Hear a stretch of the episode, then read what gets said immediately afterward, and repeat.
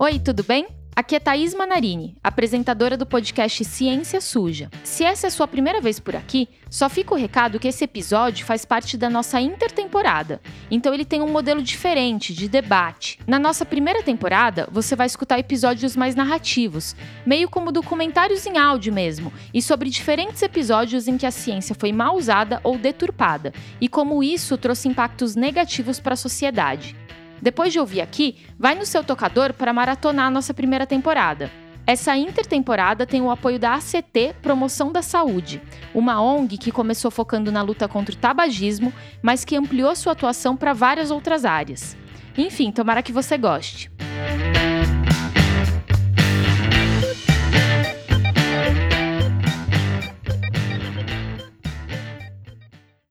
Oi, gente, tudo bom? Meu nome é Telro Preste e eu sou um dos jornalistas que toca o podcast Ciência Suja. Seja bem-vindo aqui a mais um episódio da nossa intertemporada que tem o um apoio da ACT Promoção da Saúde. Todo mês a gente tem trazido gente muito relevante para discutir os bastidores da ciência e às vezes em que ela acaba sendo distorcida de um jeito ou de outro por algum motivo. E nesse episódio aqui, a gente quer falar do mercado da ciência, só que com um foco especial no modelo atual de publicação de pesquisas. E não é que a gente vai dizer que as pesquisas publicadas em revistas científicas de qualidade nunca são confiáveis, nem nada disso. A forma atual de publicar artigos e divulgar seus achados para os outros cientistas, com a tal revisão por pares que vocês estão ouvindo bastante na pandemia, é via de regra aceita pela comunidade científica e pode contribuir para a confiabilidade e para a qualidade dos estudos. Mas o fato é que se criou um mercado que nem sempre promove a boa ciência. De um lado, tem revistas científicas prestigiosas que podem cobrar o olho da cara para que pesquisadores publiquem seus achados nelas, e muitas só disponibilizam essas informações valiosas para quem assina a revista. E aí falta o acesso a essa informação. Do outro, você tem revistas científicas predatórias que não estão nem aí para a qualidade dos estudos. Se o cara pagar, ele emplaca o estudo nela, mesmo que seja uma porcaria. Só que no meio de tudo isso tem o pesquisador. O pesquisador ele precisa publicar artigos para conseguir bolsas, investimentos e destaque na carreira. Ele é meio que pressionado a entrar nesse mercado da ciência.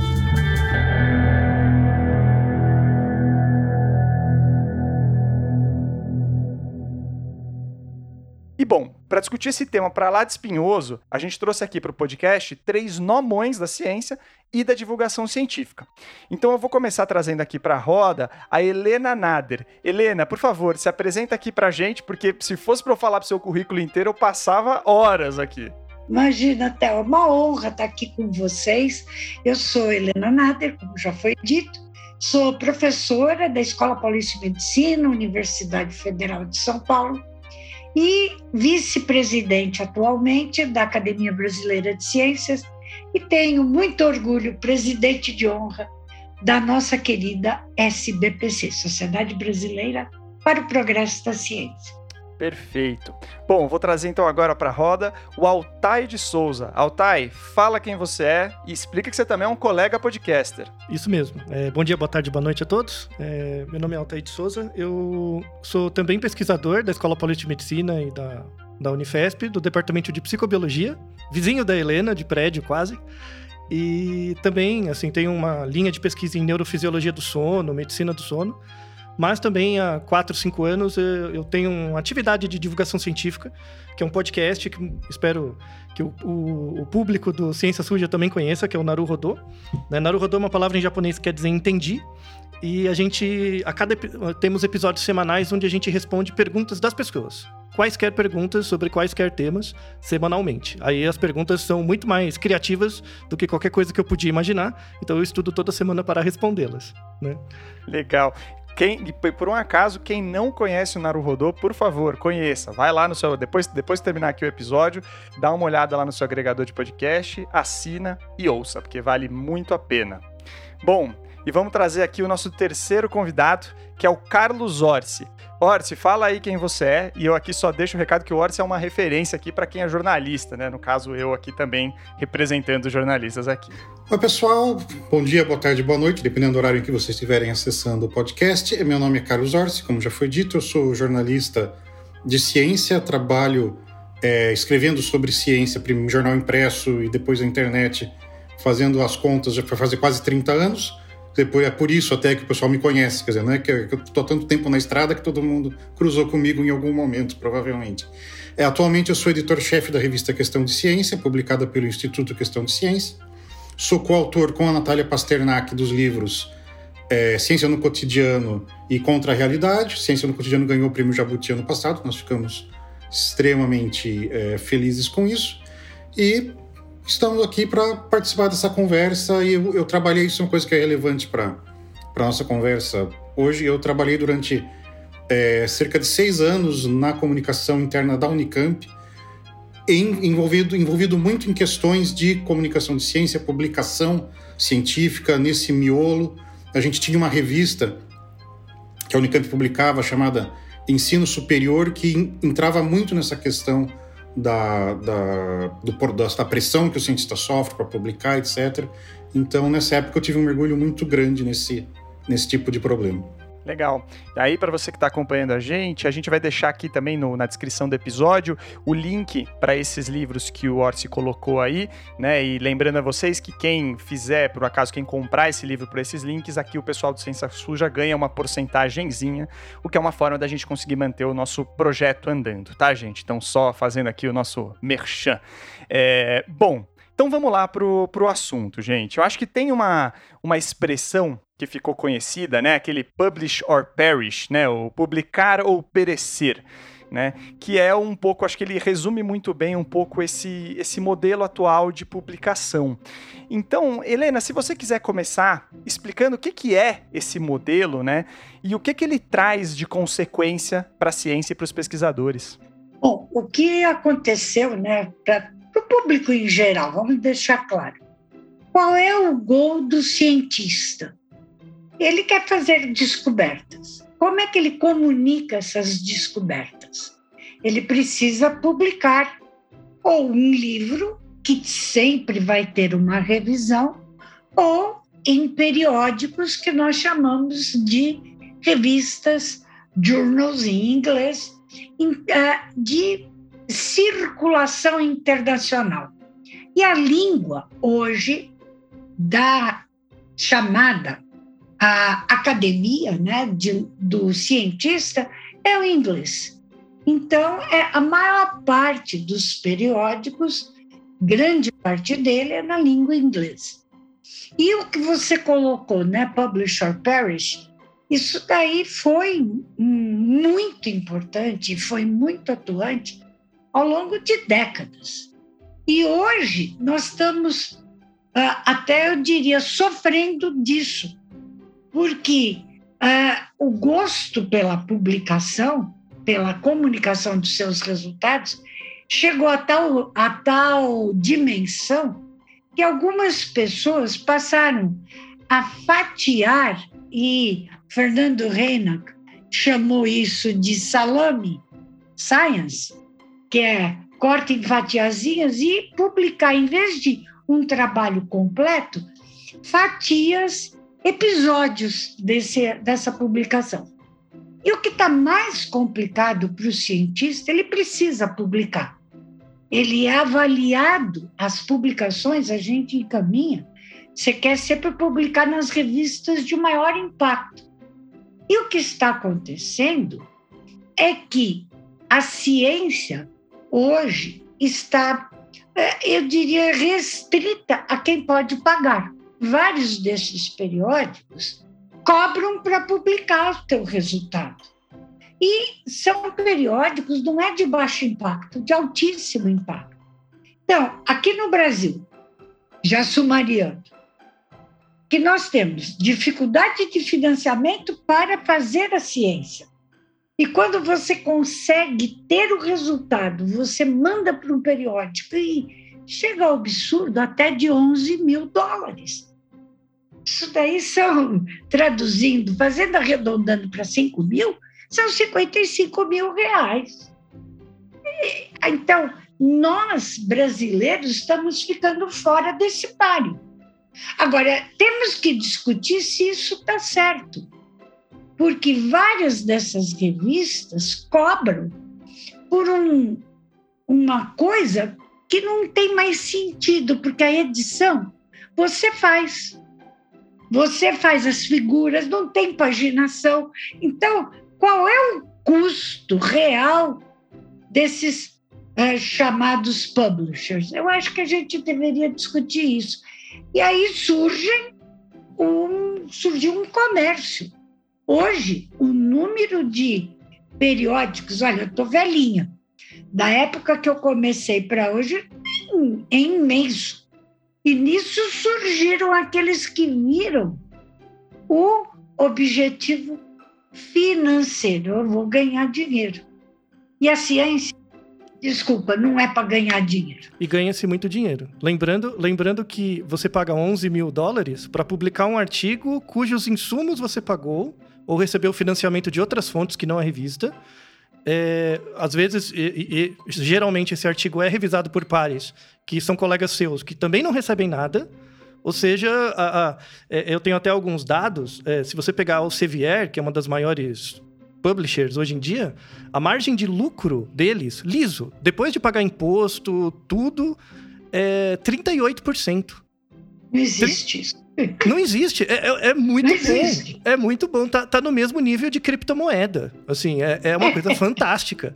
Eu queria ter, fazer parte disso. Um, um, é, é, as ações na bolsa. Eu, tipo, eu, eu, não sei porque as pessoas que gostam de operar na bolsa não compram ações da Elsevier, porque a margem de lucro é enorme. Né? Tem até, inclusive, tem um, um artigo, o Três Boas Almas fizeram um trabalho hercúleo.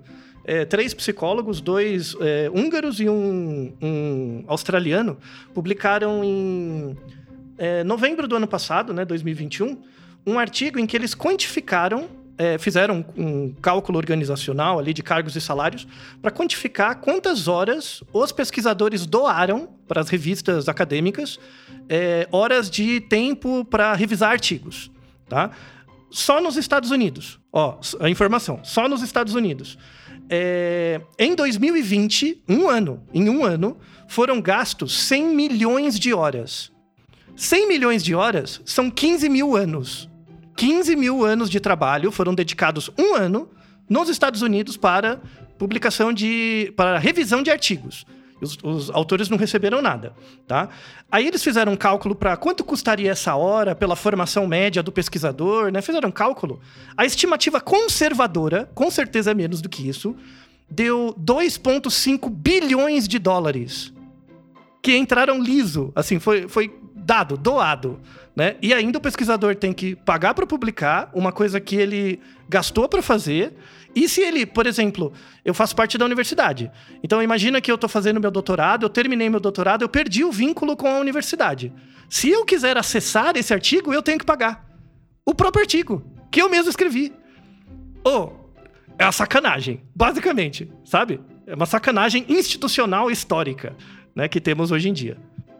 E aí, Altair, acho legal isso. Você inclusive tweetou sobre esse artigo, né? Uhum. Na hora, falando exatamente isso. Falou, pô, eu reviso o artigo, aí, e nessa eu ganho, né? Nessa eu faço de graça. Mas na hora de publicar, eu pago para fazer e depois se eu saio, né? Eu acabo tendo que, é, né, ter que pagar de novo para conseguir acessar. Mas nesse sentido, o Ortiz, eu acho que vale a pena a gente dar um passo atrás para entender esse processo, né? No fim das contas, o como é que é um processo né, de é, submissão, de aprovação, de meta, para o pessoal entender né, do que, que, que eles estão pagando, no fim das contas, para ver o, o tamanho né, desse absurdo por esse lado. Eu acho que assim, queria também começar por uma perspectiva histórica de, de, como a gente chegou a esse ponto. Né? Se voltar uns 10 anos atrás, é, a Economist, né, a revista Economist, publicou uma, uma nota dizendo que é, publicar é, periódicos científicos era uma licença para imprimir dinheiro.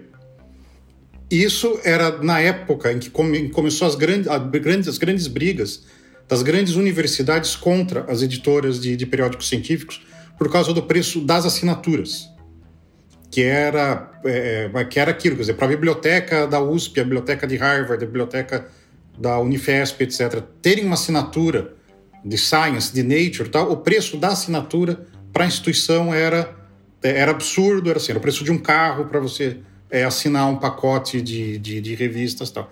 Aí teve início, a, a, já vinha, aí ganhou impulso, na verdade, porque o início já tinha sido antes. Ganhou impulso o movimento pro, do acesso aberto, que é a ciência ser publicada de uma forma que outros cientistas, pelo menos, consigam ler aquilo sem, sem que eles ou suas instituições tenham que gastar é, é os tubos. Aí né, tinha a PNAS, que foi uma, um periódico é, pioneiro nesse negócio de acesso aberto, etc. Várias instituições começaram a criar políticas de exigir acesso aberto. É, se eu não me engano, pra, por exemplo, se você é financiado, se a pesquisa é financiada pelo Instituto Nacional de Saúde dos Estados Unidos, o periódico que aceita o seu, o seu artigo para publicar tem que se comprometer a liberar o, o, acesso gratuito depois de um prazo. Eu não lembro agora se são seis meses, um ano, mas, mas tem um prazo. Quer dizer, começou todo esse movimento do, do, do acesso aberto. E as grandes editoras, as grandes marcas, começaram a sentir a pressão. Então eles começaram a criar periódicos de acesso aberto, começaram a, a mas cobrando para publicar. Quer dizer, eles em, em vez de arrancar as, as, amígdalas da biblioteca, eles começaram a querer arrancar as amígdalas do, do, do pesquisador ou da instituição na qual ele a qual ele é filiado.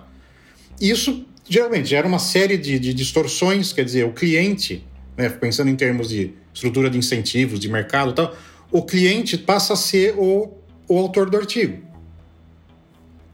E isso, como todo mundo sabe, quer dizer, eu tenho uma, uma carreira como escritor e tal, quando quem, quem a, o lucro do editor não vem do, do leitor, vem do autor, o incentivo dele é publicar qualquer coisa desde que a pessoa possa pagar.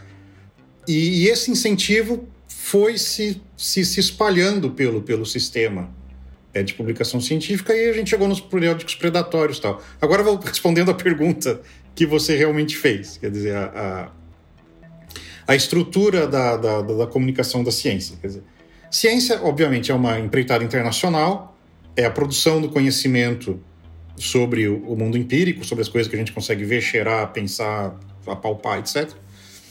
E os cientistas precisam se comunicar entre si, até para não saber o que o outro está fazendo, cientistas de áreas parecidas é, terem acesso aos avanços dos colegas, até para saber se eles estão num beco sem saída, se aquilo que eles estão estudando outra pessoa já não estudou antes, para compartilhar técnicas, ou descobrir um jeito novo de fazer determinado procedimento legal que as outras pessoas também saibam, tal.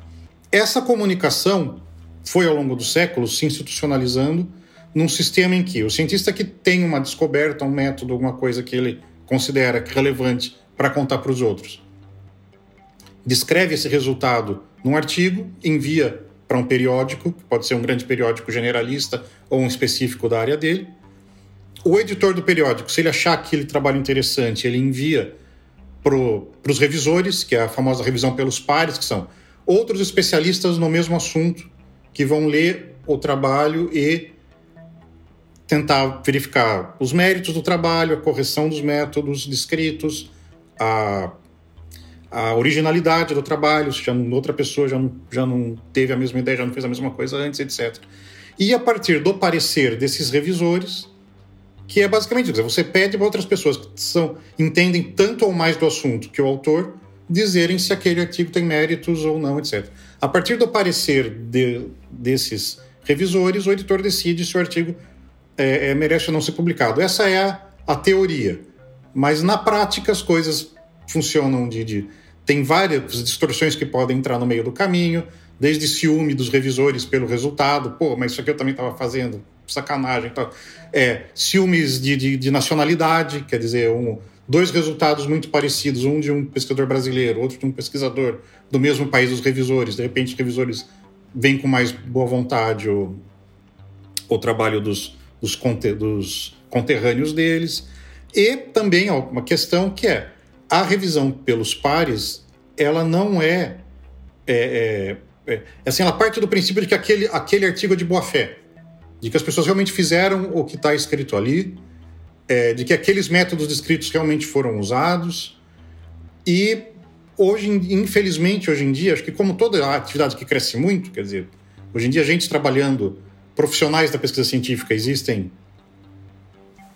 é, imagino que talvez milhões pelo mundo, a gente levar em conta Ásia, Estados Unidos, etc.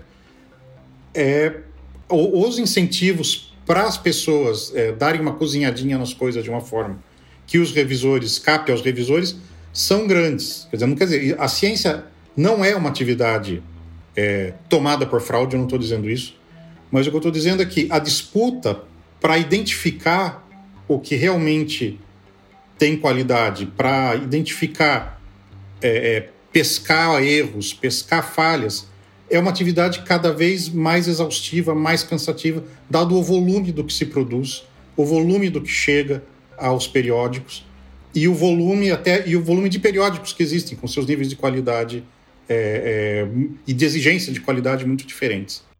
É, e acho que assim, para colocar minha colher aqui nessa linha, é, a gente conversou para a primeira temporada com um jornalista muito conhecido, que é o Brian Deere, um jornalista inglês, e que teve por trás da revelação, né? Foi ele quem revelou o caso né, das fraudes do Andrew Wakefield ali com a pesquisa é, da vacina pro, pra, da tríplice viral, que ele dizia que né, ele tinha, teria feito um estudo que mostrava que ela causava autismo, né? Ele começou a puxar para aí. Não tinha nada disso. Quem mostrou esse caso caso é o Brian Deere. E aí, tocando um pouco tanto no que a Helena como o Carlos falaram, ele, ele diz isso também, sabe, Helena, que o, o, método, assim, né, essa coisa da revisão dos pares, ela tem muito valor, mas que é difícil por ela você pegar a fraude, fraude mesmo, né? Se a pessoa pega um dado, o dado é 10, ele coloca 100, né? Então acho que esse é o tipo de coisa que precisa também ser pensado e que eu acho que não é tanto do interesse das editoras, e aí eu estou aqui parafraseando o Brian Deere, justamente porque isso envolveria você colocar, sei lá, um Carlos Orsi para avaliar todos os trabalhos que entrassem ali, um Brian Deere para avaliar todos os trabalhos que e ele ficar passando tempo. Então, tem uma demanda complicada aí, né, Altai? Tem uma equação difícil de fechar nessa brincadeira, né? Sim, ela, ela não fecha. Tipo, é, é, é, é escravidão. É, é, tem um livro de humanos, assim, que eu adoro esse livro, é, é bem antigo. É Etienne de Laboette, é o Discurso da Servidão Voluntária. Muito pior do que você ser escravo é você achar que é bom você fazer algo para os outros porque você vai ter algo no futuro essa crença em algo que vai que você vai ser valorizado, essa crença quase messiânica, é o que o pesquisador tem. E na verdade assim, a gente, o cientista não nasce com essa crença messiânica de que vou publicar na Nature, minha vida vai mudar. Isso é construído. Né? Tem, tem um lado do próprio cientista também, assim, é, é, eu, eu, até faço piada, assim, é, que cientista de verdade, ele não quer seguidor, não quer like, não quer nada disso. Ele, é, é para você engambelar um cientista, você tem que fazer que ele acreditar que tudo aquilo que ele faz está certo. O tempo todo. Olha que artigo bonito, que experimentos legais, como você coleta bem os dados. Porque, na verdade, o processo científico não é descobrir o quão certo você está, é o quão errado. Né? Se, você parar pra, se você parar de pensar no quão errado você está a cada experimento e começar a acreditar que você está certo, aí acontece uma coisa que eu acho que é pior que a fraude. É você começar a criar pontos cegos na sua, na sua metodologia de criação de conhecimento. Né? E você parar de se questionar o tempo todo. Então, o, o, o pensando no, no, ponto de vista monetário, a conta não fecha. E, e, e, a gente já tem um problema. Né? Assim, eu recuso muito, muita revisão. Então, o, eu tenho muitos colegas meus, por exemplo, que passam a revisão para aluno, por exemplo, aluno de doutorado, aluno de mestrado, ou fica, ou, ou às vezes não passa, e aí fica acumulando, né? Mas quem que vai revisar? Né? Então, é, é, já não está fechando a conta há, há, pelo menos uns 5, 6 anos. Né? E, e, não existe nenhum movimento, eu não, não, eu até acompanhei isso, não existe nenhum movimento da editora de tentar pagar, de tentar contratar revisores por horas, horas de revisão. Não existe nenhum movimento nesse sentido. Então, assim, hoje em dia as editoras, principalmente as maiores, têm como objetivo assim, tipo, vamos esperar explodir e a gente vê o que acontece. Sabe? Vamos esperar a máquina parar. Né? Só é, queria acrescentar é, também na questão da, da, dessa questão das revisão dos pares que não pega é, é, é malícia, que assim, é, de novo, no modelo ideal, o que a, a publicação é o, é o início, é, é, o nascimento do resultado, quer dizer.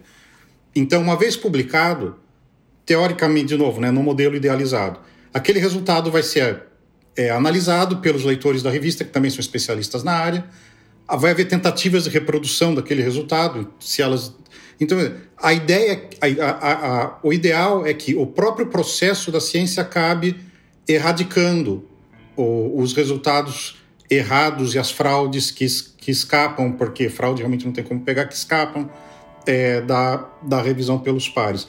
Mas aí tem dois problemas. De novo, né, voltando à estrutura de incentivos, não existem incentivos grandes para reprodução de resultados. Né? Quer dizer, uma vez publicado o, o resultado, a menos que ele seja extremamente polêmico, etc., ele vai ficar lá.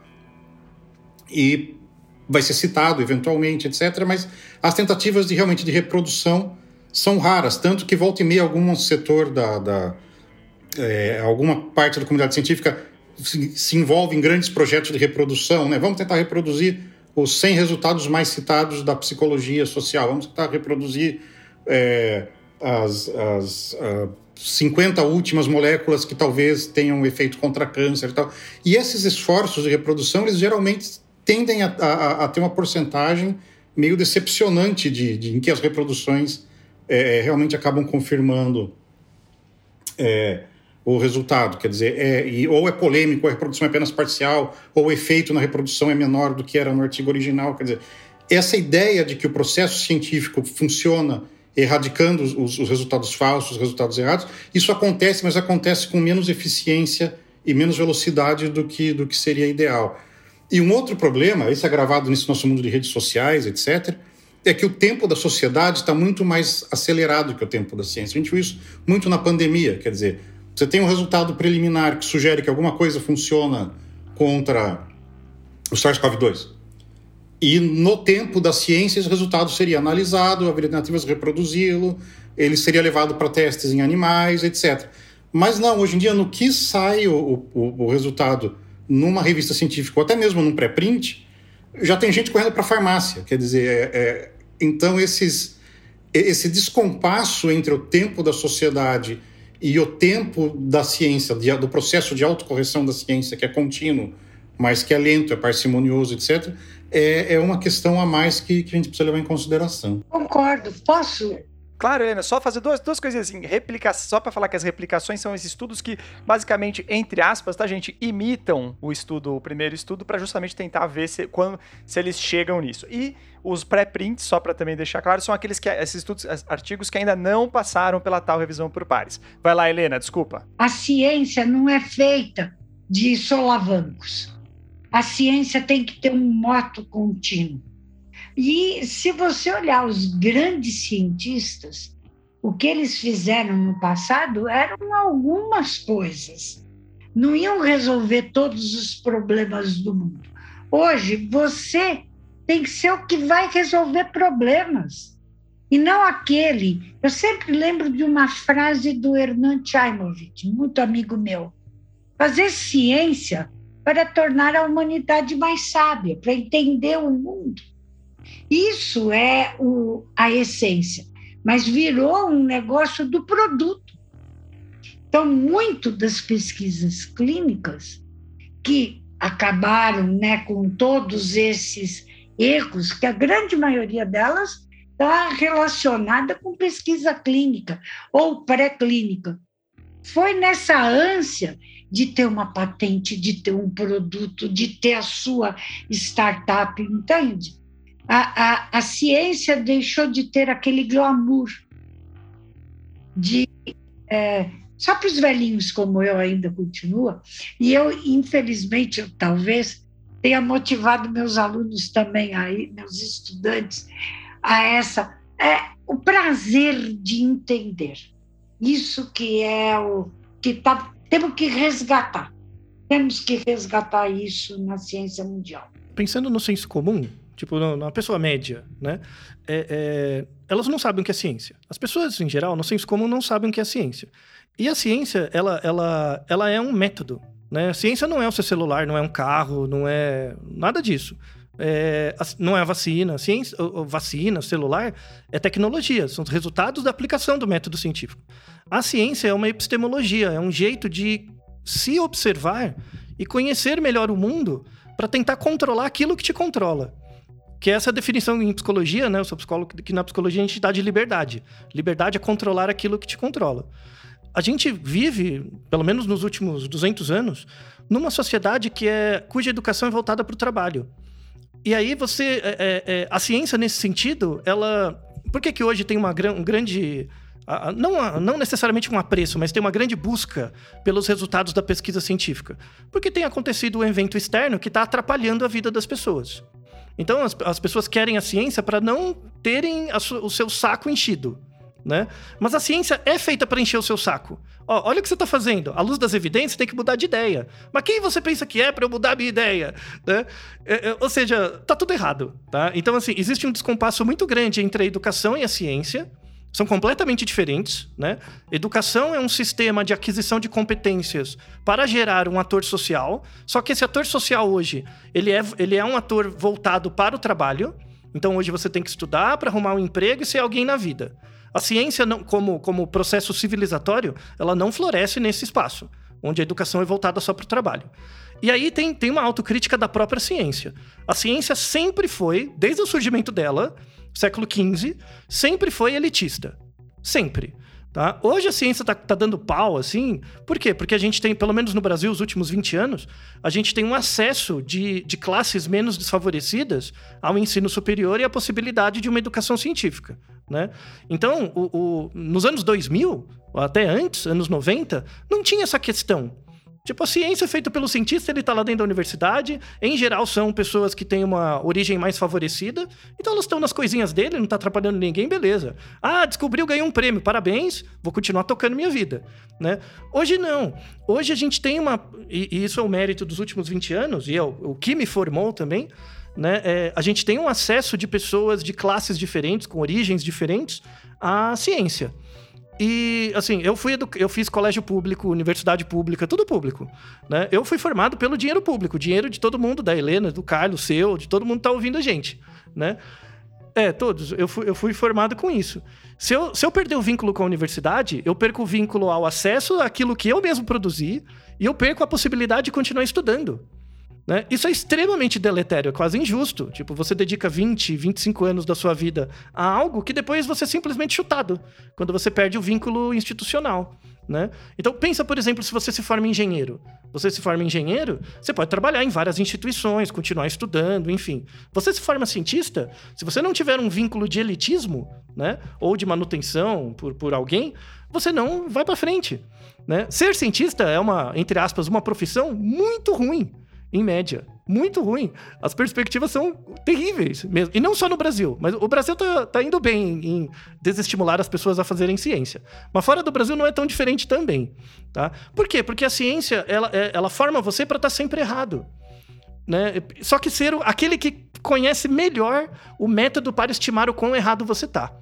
Né? E isso as pessoas não aprenderam a valorizar, infelizmente. Elas preferem muito mais um médico ponta firme que te dá uma receita mágica como um xamã ou um messias, né? Do que aquele que mostra, fala, ó, se você tomar esse, esse remédio, você tem uma confiança tanta de, de que dê certo e tanta de que dê errado. Ah, mas eu não quero isso, eu quero ter a certeza, eu tô pagando, então eu vou lá no Messias. Né? Até, só para encerrar, uma piada que a gente faz na academia, que é a diferença entre o, o estatístico e o cartomante. Né? Qual a diferença entre o estatístico e o cartomante? Não tem diferença, os dois fazem previsão. Só que o, o estatístico te diz o quanto você está errando. O cartomante não.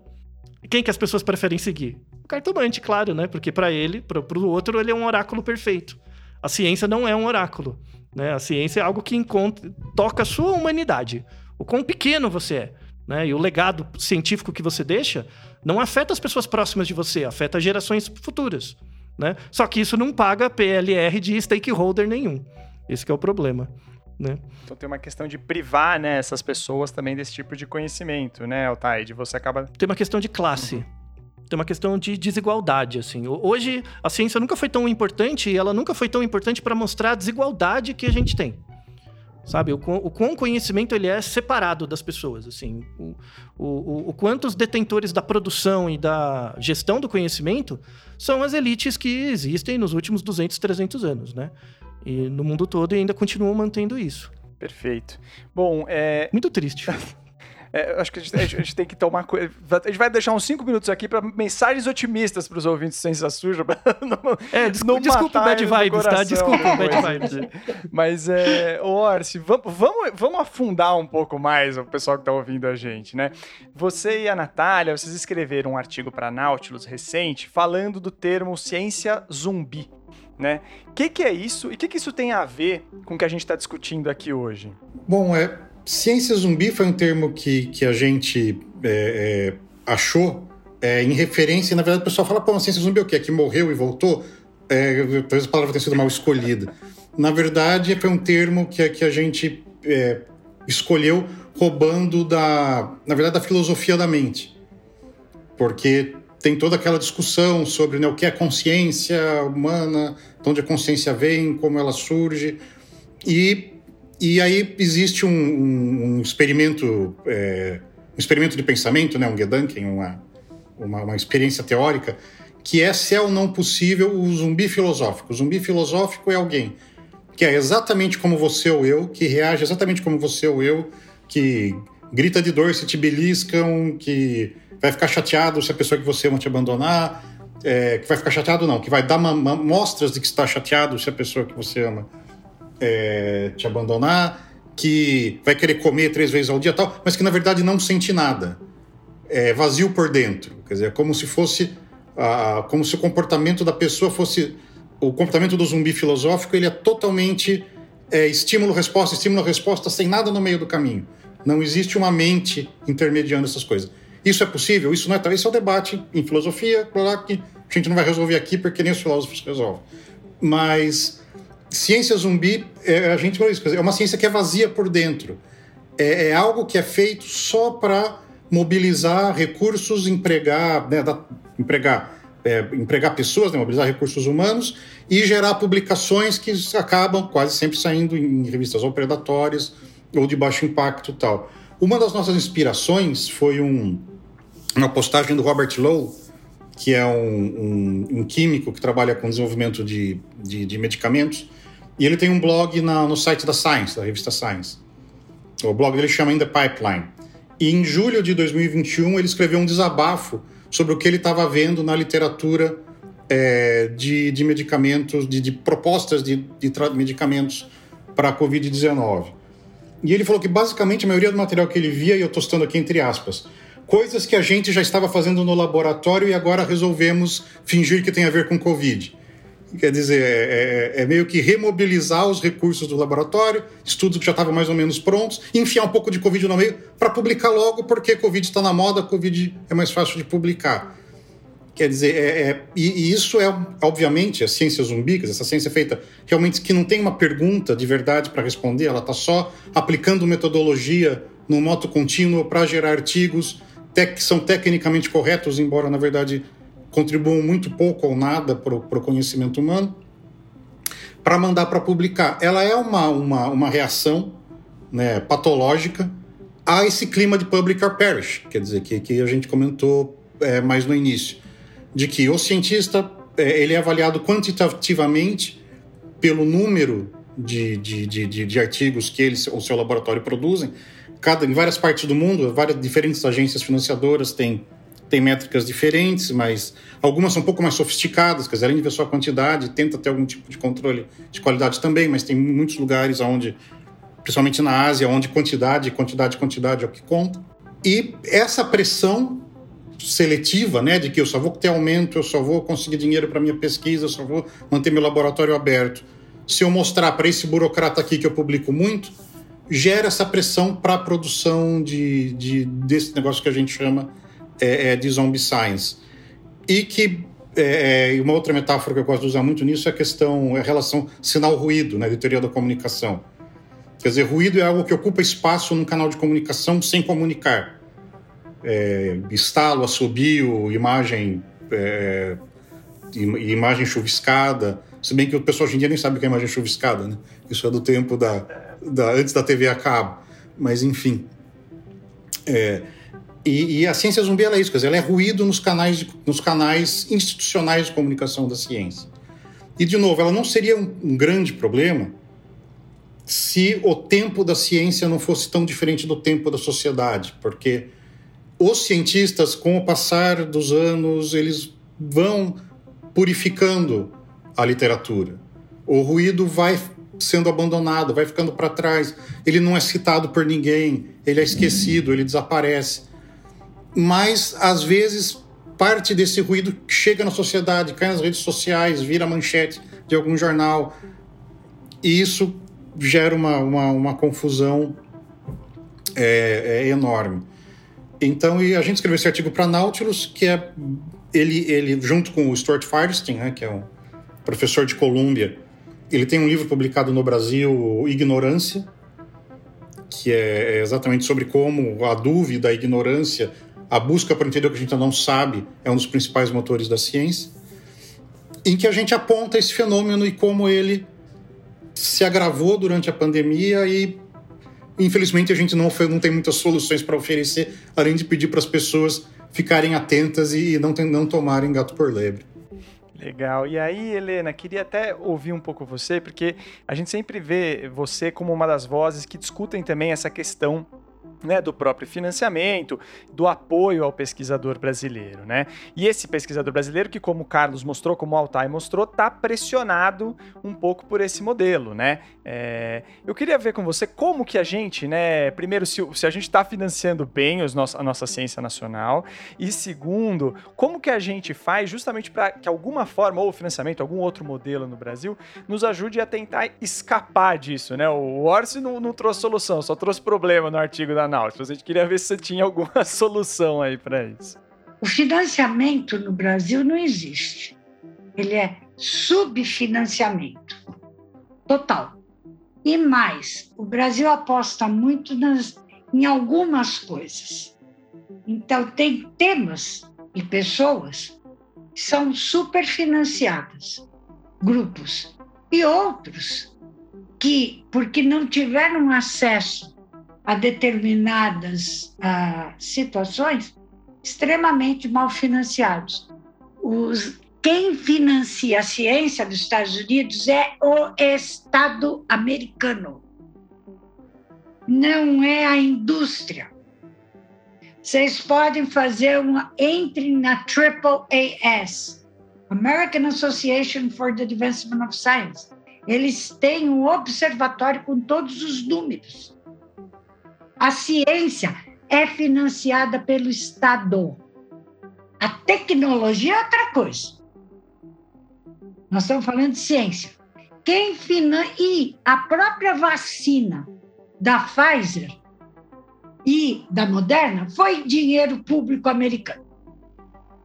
Que só os laboratórios. Então, eu sou criticada por muitas pessoas quando eu digo que é subfinanciado. Mas é. Eu acho fantástico o que o Brasil produz de boa ciência com o financiamento que tem. Se vocês olharem, é incrível. Então, uh, o que eu queria colocar é isso: a ciência e trazer uma mensagem de uh, esperança. Eu fiquei preocupada com a tua frase, viu, Thay? Que é, não é bom fazer ciência. É maravilhoso, gente. É, é assim. Se eu nascesse de novo, eu acho que eu ia fazer tudo igualzinho, viu? É, eu nunca tive. É, você tem um prazer muito grande, o prazer da descoberta, o prazer de formar pessoas, isso é a ciência que te dá essa oportunidade de ver o, aquele que se formou te superar. Isso é um negócio. Eu, é muito legal. Eu, eu sou velhinha, mas ainda acredito e acredito no, no Brasil. Eu acho que a gente tem fases e a sociedade brasileira vai ter que ajudar a a mostrar de forma muito clara que educação e ciência, que andam de mãos dadas, é projeto de Estado e não de governo. Perfeito. E por isso que nos Estados Unidos funcionou. A National Academy of Science dos Estados Unidos foi criada pelo Congresso americano por Abraham Lincoln, para ser o assessor na academia das decisões científicas do governo. Nós não temos isso, infelizmente. A Academia Brasileira de Ciências é está tentando, faz a sua parte, mas nós temos que tentar chegar cada vez mais no parlamentar, nos governantes, para dizer: olha, a melhor evidência científica é esta. É diferente de, do modelo lá. Então, vamos continuar na luta. É, o, o Helena, a, a, tem a.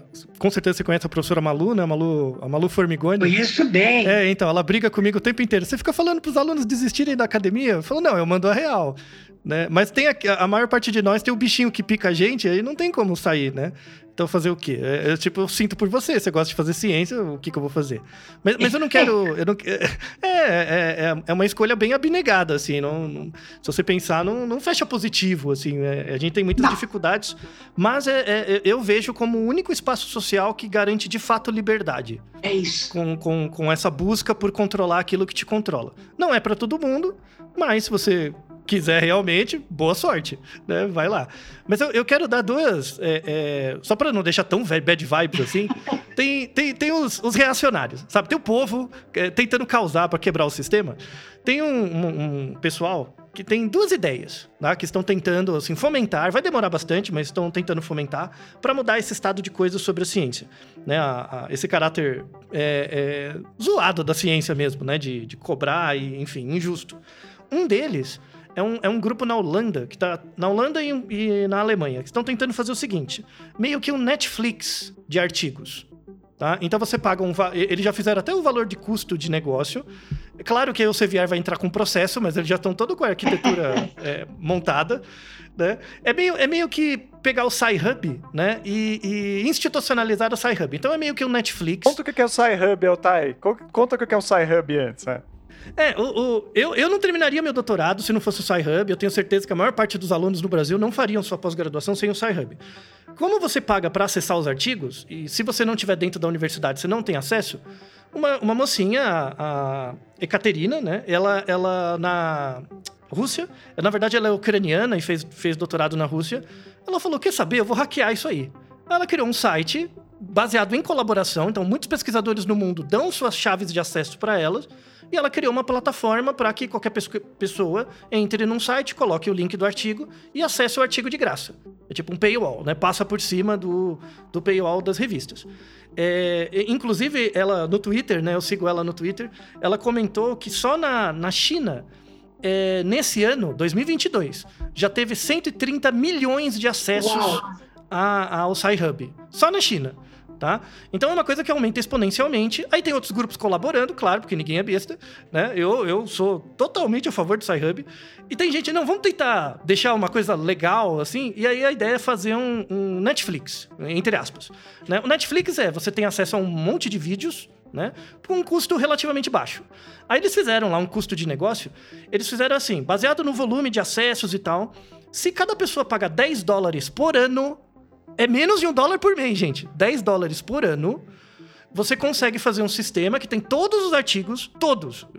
Revista boa, ruim, todos os artigos. Você acessa de forma ilimitada pagando 10 dólares por ano. Eu acho que vale a pena pagar. Né? 10 dólares dá, você paga pro seu amigo que não tem, enfim, acho que vale a pena.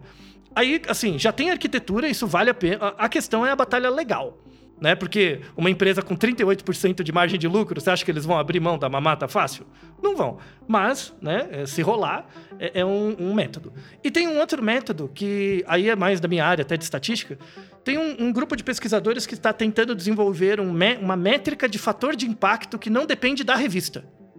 Não depende de citação, depende, na verdade, do, do, do da consistência da publica do, dos dados de publicação do pesquisador.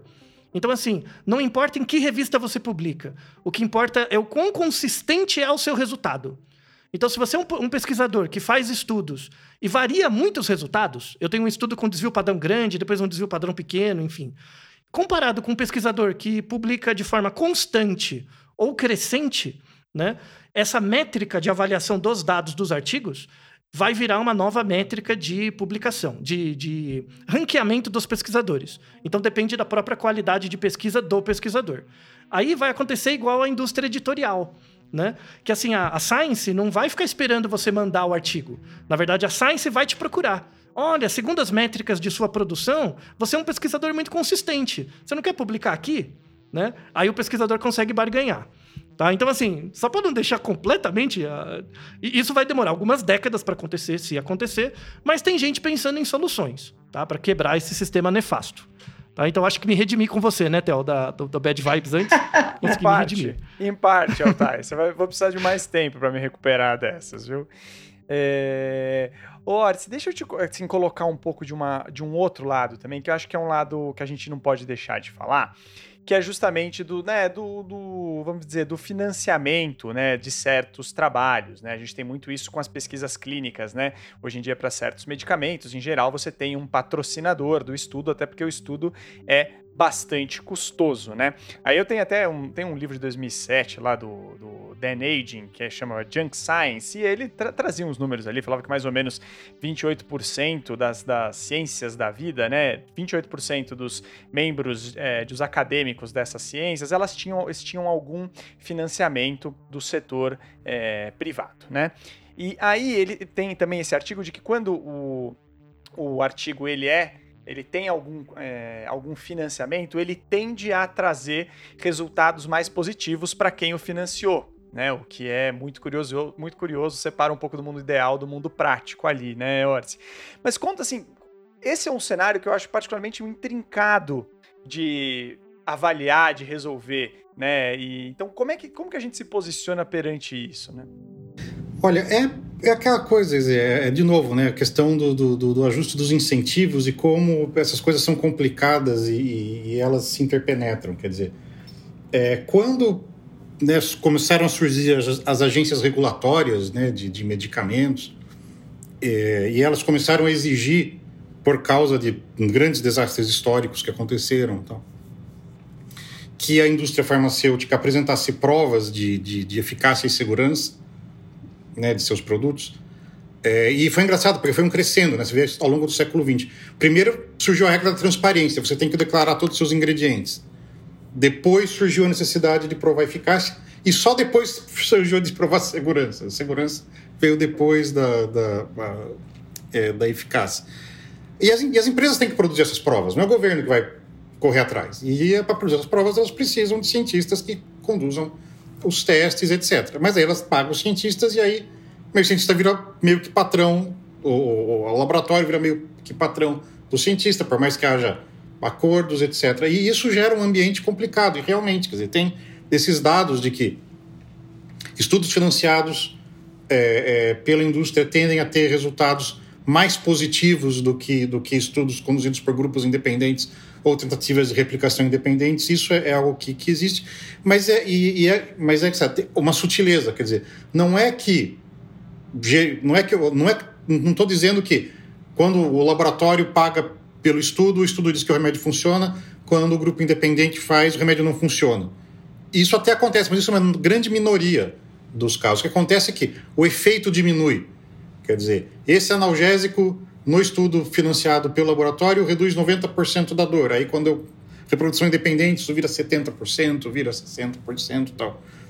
E, e, e, isso. Existem mecanismos, existem coisas, existem lances psicológicos envolvidos aí, inclusive. Quer dizer, o pesquisador fica com aquela coisa no fundo da cabeça, pô, mas ele olha para os dados com mais boa vontade, por causa. Porque, afinal de contas, é o cara que está financiando, etc. Uma estratégia sugerida para é, é, contornar, ou pelo menos minimizar esse problema, é um movimento que surgiu na Inglaterra chamado All Trials, que é basicamente que ele, ele é um movimento da sociedade civil, envolve médicos, acadêmicos tal, que pede que as agências regulatórias dos governos passem a exigir que todos os testes conduzidos para aprovação de medicamentos sejam publicados, todos, quer dizer, não é você registrou um estudo dizendo que você vai testar o medicamento tal, você é obrigado a publicar o resultado, não importa o que aquilo tenha dado. Porque tem isso também, quer dizer, você testa a mesma coisa cinco, seis vezes e publica só quando deu certo. Não, você tem que publicar tudo. E também que todos os dados sejam publicados, porque também é isso, quer dizer, o artigo científico, até limitações de espaço tal, ele destaca parte dos dados, né? tem um processo editorial envolvido ali que também hoje em dia a gente tem internet, tem bancos de dados, tem repositórios enormes, que além do artigo, todos os dados que serviram de base para aquele artigo também estejam disponíveis para quem quiser checar, refazer as contas, revisar as estatísticas, etc. Eu, quer dizer, eu, eu acho que se, é, se esses objetivos do All Trials forem é, atingidos forem realmente implementados em escala mundial, a gente tem uma chance razoável de reduzir esse viés de positividade nos estudos financiados pela, pela indústria. Porque a gente não tem muito como escapar deles, né? Quer dizer, que se a gente vai, vai transferir para o Estado a, a, obrigação de testar todos os princípios ativos que alguém algum dia acha que pode ser para alguma coisa, não dá. Quer dizer, é, é, é, é, um custo absurdo. Então, eu acho que esse aumento da, da, da exigir mais transparência me parece ser a, a, a melhor solução. Legal isso que você colocou. E aí eu vou até pedir pro, pro Altai dar uma, um apoio aqui, porque tem uma coisa de, vamos dizer, ciência sexy, entre aspas, né? A ciência que faz a, de replicação, ela talvez seja menos sexy, mas o, o deixou claro como é importante fazer esse tipo de trabalho de replicação. Outra coisa que às vezes a ciência é, se torna um pouco menos sexy são as ciências que, os pesquisas que vêm com resultado negativo, né, Altai? Então, ó, eu trabalhei, fiz aqui, fiz aqui, fiz aqui, não funcionou. Né? E as pessoas tendem, né, inclusive os periódicos, né, eles tendem a subvalorizar esse tipo de, de estudo, às vezes nem, né, nem, nem submetem a eles, mas eles também tendem a não valorizar, justamente porque é aquela, né, então, testamos e não, não rolou, gente. E, assim, eu queria ver contigo, assim, se esse tipo de olhar, ele também gera uma deturpação né, da ciência e do conhecimento científico. Com certeza. com certeza gera. É, na verdade, isso tem a ver com o próprio princípio do teste de hipótese, né? Que é o que o cientista usa para verificar se algo funciona, né? Porque assim, para eu dizer que, por exemplo, dois grupos são iguais, de verdade iguais, eu não estou dizendo que ele é pouco diferente, eu estou dizendo que é igual. Eu tenho que pegar a população toda. Então, por exemplo, quando eu quero testar um remédio com um genérico, se eu quiser testar que eles são iguais, eu tenho que pegar toda a população. Isso é impossível. A indústria farmacêutica não testa isso. Então, o que, que eles fazem? Eles fazem testes de equivalência. Aí, o que, que são coisas equivalentes? São coisas diferentes por um pouquinho. Aí tem que ver quanto que é esse pouquinho. Então, por exemplo, você testar um remédio e testar um genérico, não quer dizer que eles são iguais, eles são equivalentes. Então, o, que a gente testa em ciência amostral, né, com base em amostras, com não dados populacionais, a gente sempre busca encontrar diferenças. Então, quando você pega um tema de mestrado, TCC, doutorado, o que quer que seja, quero avaliar o efeito de alguma coisa. O que é um efeito? É uma diferença. Quem fez é diferente de quem não fez. Quero verificar o impacto, quero verificar a diferença, se funciona. Tudo isso é diferença, porque é o que a gente consegue testar usando amostras, né? Então, se eu consigo, na minha amostra, dizer que coisas são diferentes, elas são de fato diferentes, ótimo, aí eu consigo publicar. Só que o truque é, é, a, é a inversa. Então, quando eu digo que coisas são diferentes e eu encontro diferença, beleza. Agora, não pisque agora. Quando eu digo que coisas não são diferentes, não é o mesmo que dizer que é igual. Então, quando eu digo que um grupo não é diferente do outro, eu não posso afirmar que ele é igual, porque para dizer que é igual tem que pegar a população toda. Então, esse, esse, esse problema do teste de hipótese, quando você não afirma a diferença, na verdade você cai num limbo. Você não pode afirmar nem que é diferente, nem que é igual. Por isso que é chamado resultado negativo, né? Então, assim, ele tem que ser publicado, por quê? Porque mais para frente, uma pessoa que vai fazer uma meta-análise e compilar vários estudos, tem que ter os estudos que dão diferença e os estudos que não dão, para eu conseguir ver uma métrica média né, dos resultados. Eu tenho que ter isso, é obrigatório, inclusive. Senão eu crio um viés de publicação. Só publica dado positivo, que dá diferença, logo eu vou dizer que o efeito real é muito maior do que de fato é de verdade. Aí gente morre, gente tem efeito adverso, eu não sei porquê, mas na verdade por causa do viés de publicação. Só que o pesquisador, imagina, o cara gastou quatro anos do doutorado dele.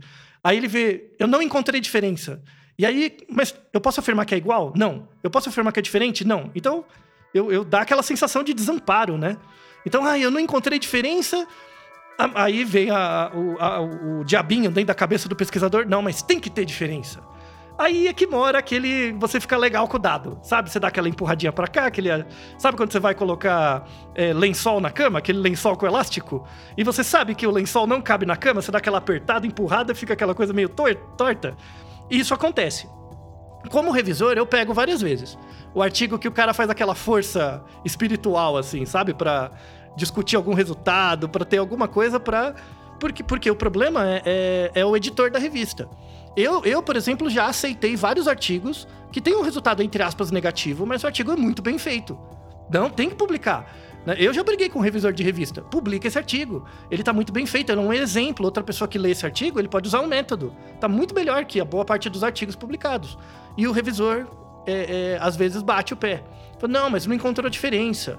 Não, mas, mas tem que publicar, sabe? Então, hoje em dia, você tem um. um é muito mais tranquilo publicar dados negativos. Então, para quem estiver na, no caminho da pesquisa, faça seu artigo bem feito e convença os revisores de que o método que você está usando é o melhor possível. É, de que o seu artigo vai aumentar a chance de ser aceito sim. Hoje em dia. Tá? Há cinco anos atrás eu não podia dizer isso. Mas hoje tem melhorado. Assim, as pessoas têm ficado mais tolerantes é, com artigos com, entre aspas, resultados negativos. Duas falas otimistas do Altai, hein? Ô, tô tentando louco, me redimir, tô tentando me redimir. É, eu acho legal a gente ter esse tipo de conversa para mostrar que o ambiente onde a ciência se insere, ele precisa ser debatido, ele precisa ser aprimorado. E não é porque a gente critica esse ambiente ou parte desse ambiente que a gente está falando que não dá para confiar nos consensos científicos e nas pesquisas de maneira geral. Pelo contrário, é com esse tipo de debate que a gente teve aqui hoje que a gente consegue batalhar para que a ciência de qualidade seja cada vez mais valorizada.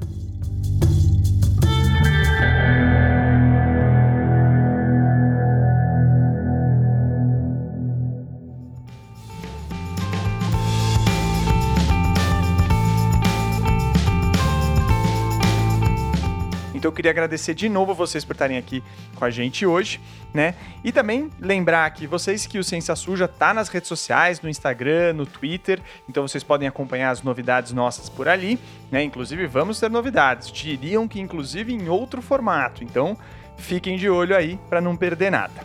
E bom, o podcast Ciência Suja tem como criadores o Felipe Barbosa, o Pedro Belo, a Thaís Manarini e eu, Telro Preste. Na produção desse episódio tem eu mesmo, Telro Preste, e a edição ficou a cargo do Felipe Barbosa. A intertemporada do podcast tem o apoio da ACT Promoção da Saúde. É isso, gente. Tchau, tchau. Até a próxima.